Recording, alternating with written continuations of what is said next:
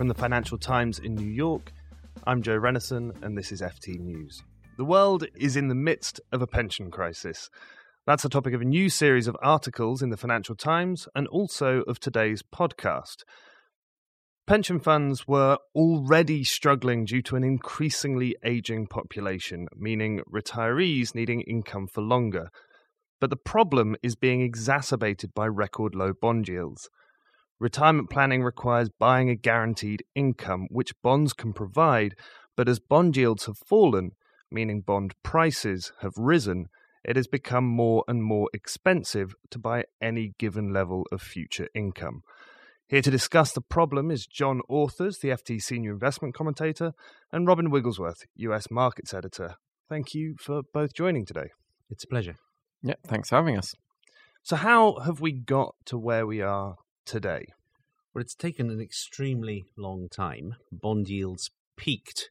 If we look at the financial element of this first, bond yields peaked back in the early 1980s when Paul Volcker finally convinced the markets he had inflation under control. And they've gradually, with the occasional alarum, been declining ever since then. As you explained, that means as bond yields go down, the price it costs you to, to buy uh, to buy an income, the cost that you've got to put on your liabilities increases. Not only that, but the rate at which it increases gets much sharper as bond yields get lower to go from 3 to 2% is a, is a much bigger difference than to go from 16 to 15. So the problem gets worse over time. And ratchets up ever more severely as it continues to fall. Add to that that uh, you've, in any case, seen a big shift in the demographics, that there are fewer people working, that those who are retiring are uh, staying retired for longer, and that returns. We've had two sets of uh, bubbles and bursts in the last 15, 20 years. That creates a further issue. And then finally, on top of all of this, when you look to the future, we're in a situation where bonds are obviously historically remarkably expensive. The only way stocks in this country, in the US, are anything other than remarkably expensive is if you compare them to bonds. A, a, an appropriate, sensible estimate for where what kind of returns we're going to be making in the future is that maybe three, three and a half percent might be doable from a mixed portfolio of stocks and bonds. That's roughly half what we used to make over the last half century. So not only have the liabilities become much more expensive, but the likely ability to catch up with them is dramatically reduced. Okay. I suppose the obvious next question is how that impacts individuals. If if a retiree or a future retiree is listening to this, how does it actually affect them?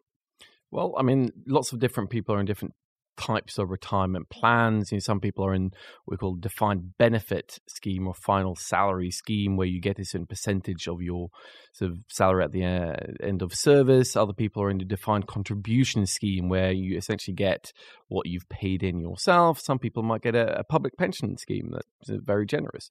But the, the backdrop against this, as John says, is the fact that bond yields are falling and the expected financial returns are falling. So if you're in a DB scheme, then the returns they have to get have just ramped up quite dramatically. And these DB schemes are quite often underfunded, quite severely. So, so you're facing the fact that you might have to have some sort of restructuring of the DB schemes, and they're very hard to do. If you're a DC scheme, when it's up to you, the individual, you have to bear all the risks. You just fundamentally have to save more money. If you're going to get lower returns over the next 10, 20, 30, 40 years, then you have to save far more money to get the same amount of retirement income. So fundamentally, it just means that you know the retirement outlook for millions of people in many many countries is just a lot murkier than it used to be.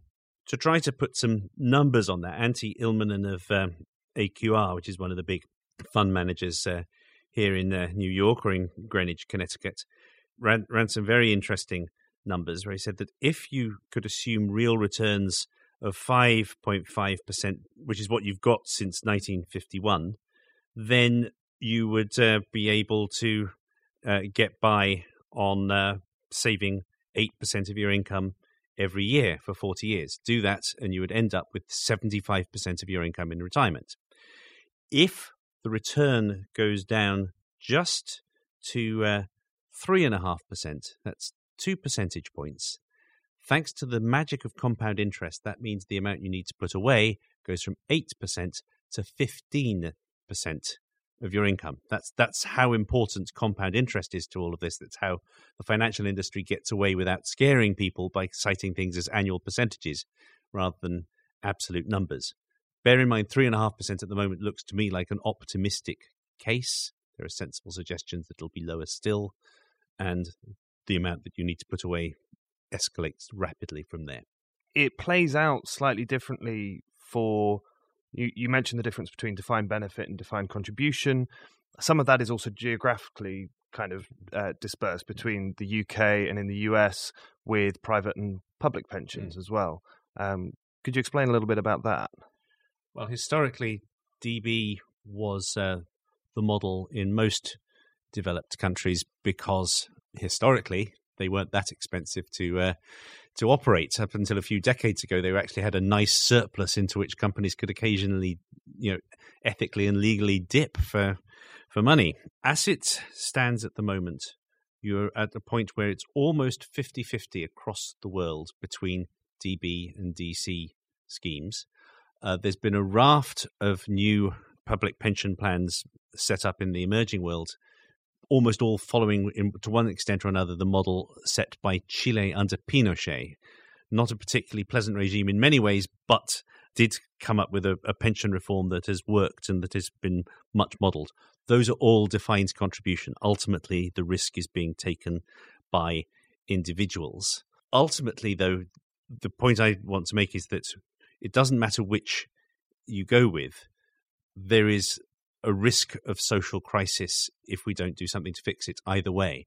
Either companies have to just dip in and top up DB plans with money that they can't therefore give to shareholders or use for investment, and that depresses the economy.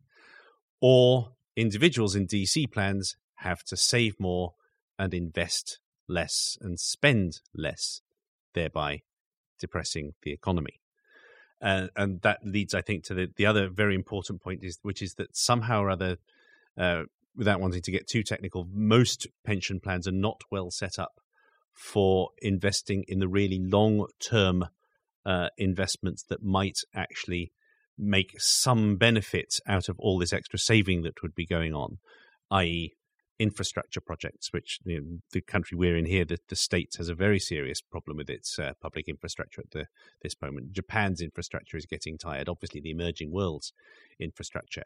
It's very difficult to structure a pension fund so that it can benefit from infrastructure, and obviously, a lot of the, the pension funds that are in serious trouble are beginning to get much more short termist in their approach.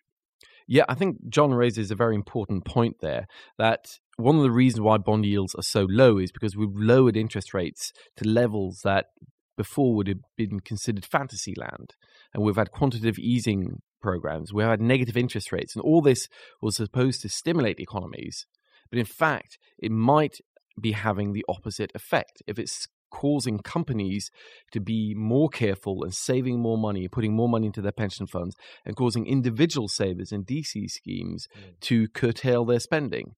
It goes against economic orthodoxy, but perhaps low interest rates at some point are not just a matter of diminishing returns, but actually negative return when it comes to economic growth. It's hurting economic growth at this point. So this is this has all been fairly doom and gloom. Mm. There are some solutions to this. So I wonder if you could each talk a little bit about what some uh, fund managers are doing to attempt to avert uh, disaster. Well, very quickly, because this gets very arcane, there's liability matching, basically buying bonds so that you make sure that you can uh, match the uh, liabilities that you have coming down the pike. The main problem there, of course, is that bonds are very expensive.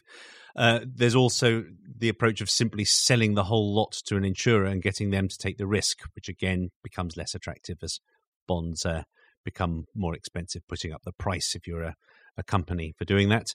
What's perhaps most intriguing is you can take more risk and hope to make greater return. That could mean being ripped off by hedge funds paying high fees. It could also mean, and this is particularly the case in the big Canadian pension funds, doing very interesting things. They uh, they operate ports. They operate met- the new metro system in Montreal, for example. They uh, operate lotteries around the world. They own a Canadian pension fund owns half of the building we are recording this in, uh, and more countries can come up with the reforms that can encourage pension funds to do that kind of thing. Then this might just just be turned into an opportunity. Yeah, we have a few levers we can luckily pull. Unfortunately, none of them are particularly attractive, but by pulling a combination of them, fundamentally we have to work longer we have to save a bit more and maybe adjust our expectations for just how comfortable retirement is going to be then then we'll get there and there aren't particularly comfortable choices but i think either we make them or they get made for us. Exactly so doom and gloom but perhaps by adjusting expectations we we end up in a slightly more palatable place. John robin thank you ever so much. Oh, thank you you. can read the full series on the pensions crisis in the paper this week and on FT.com.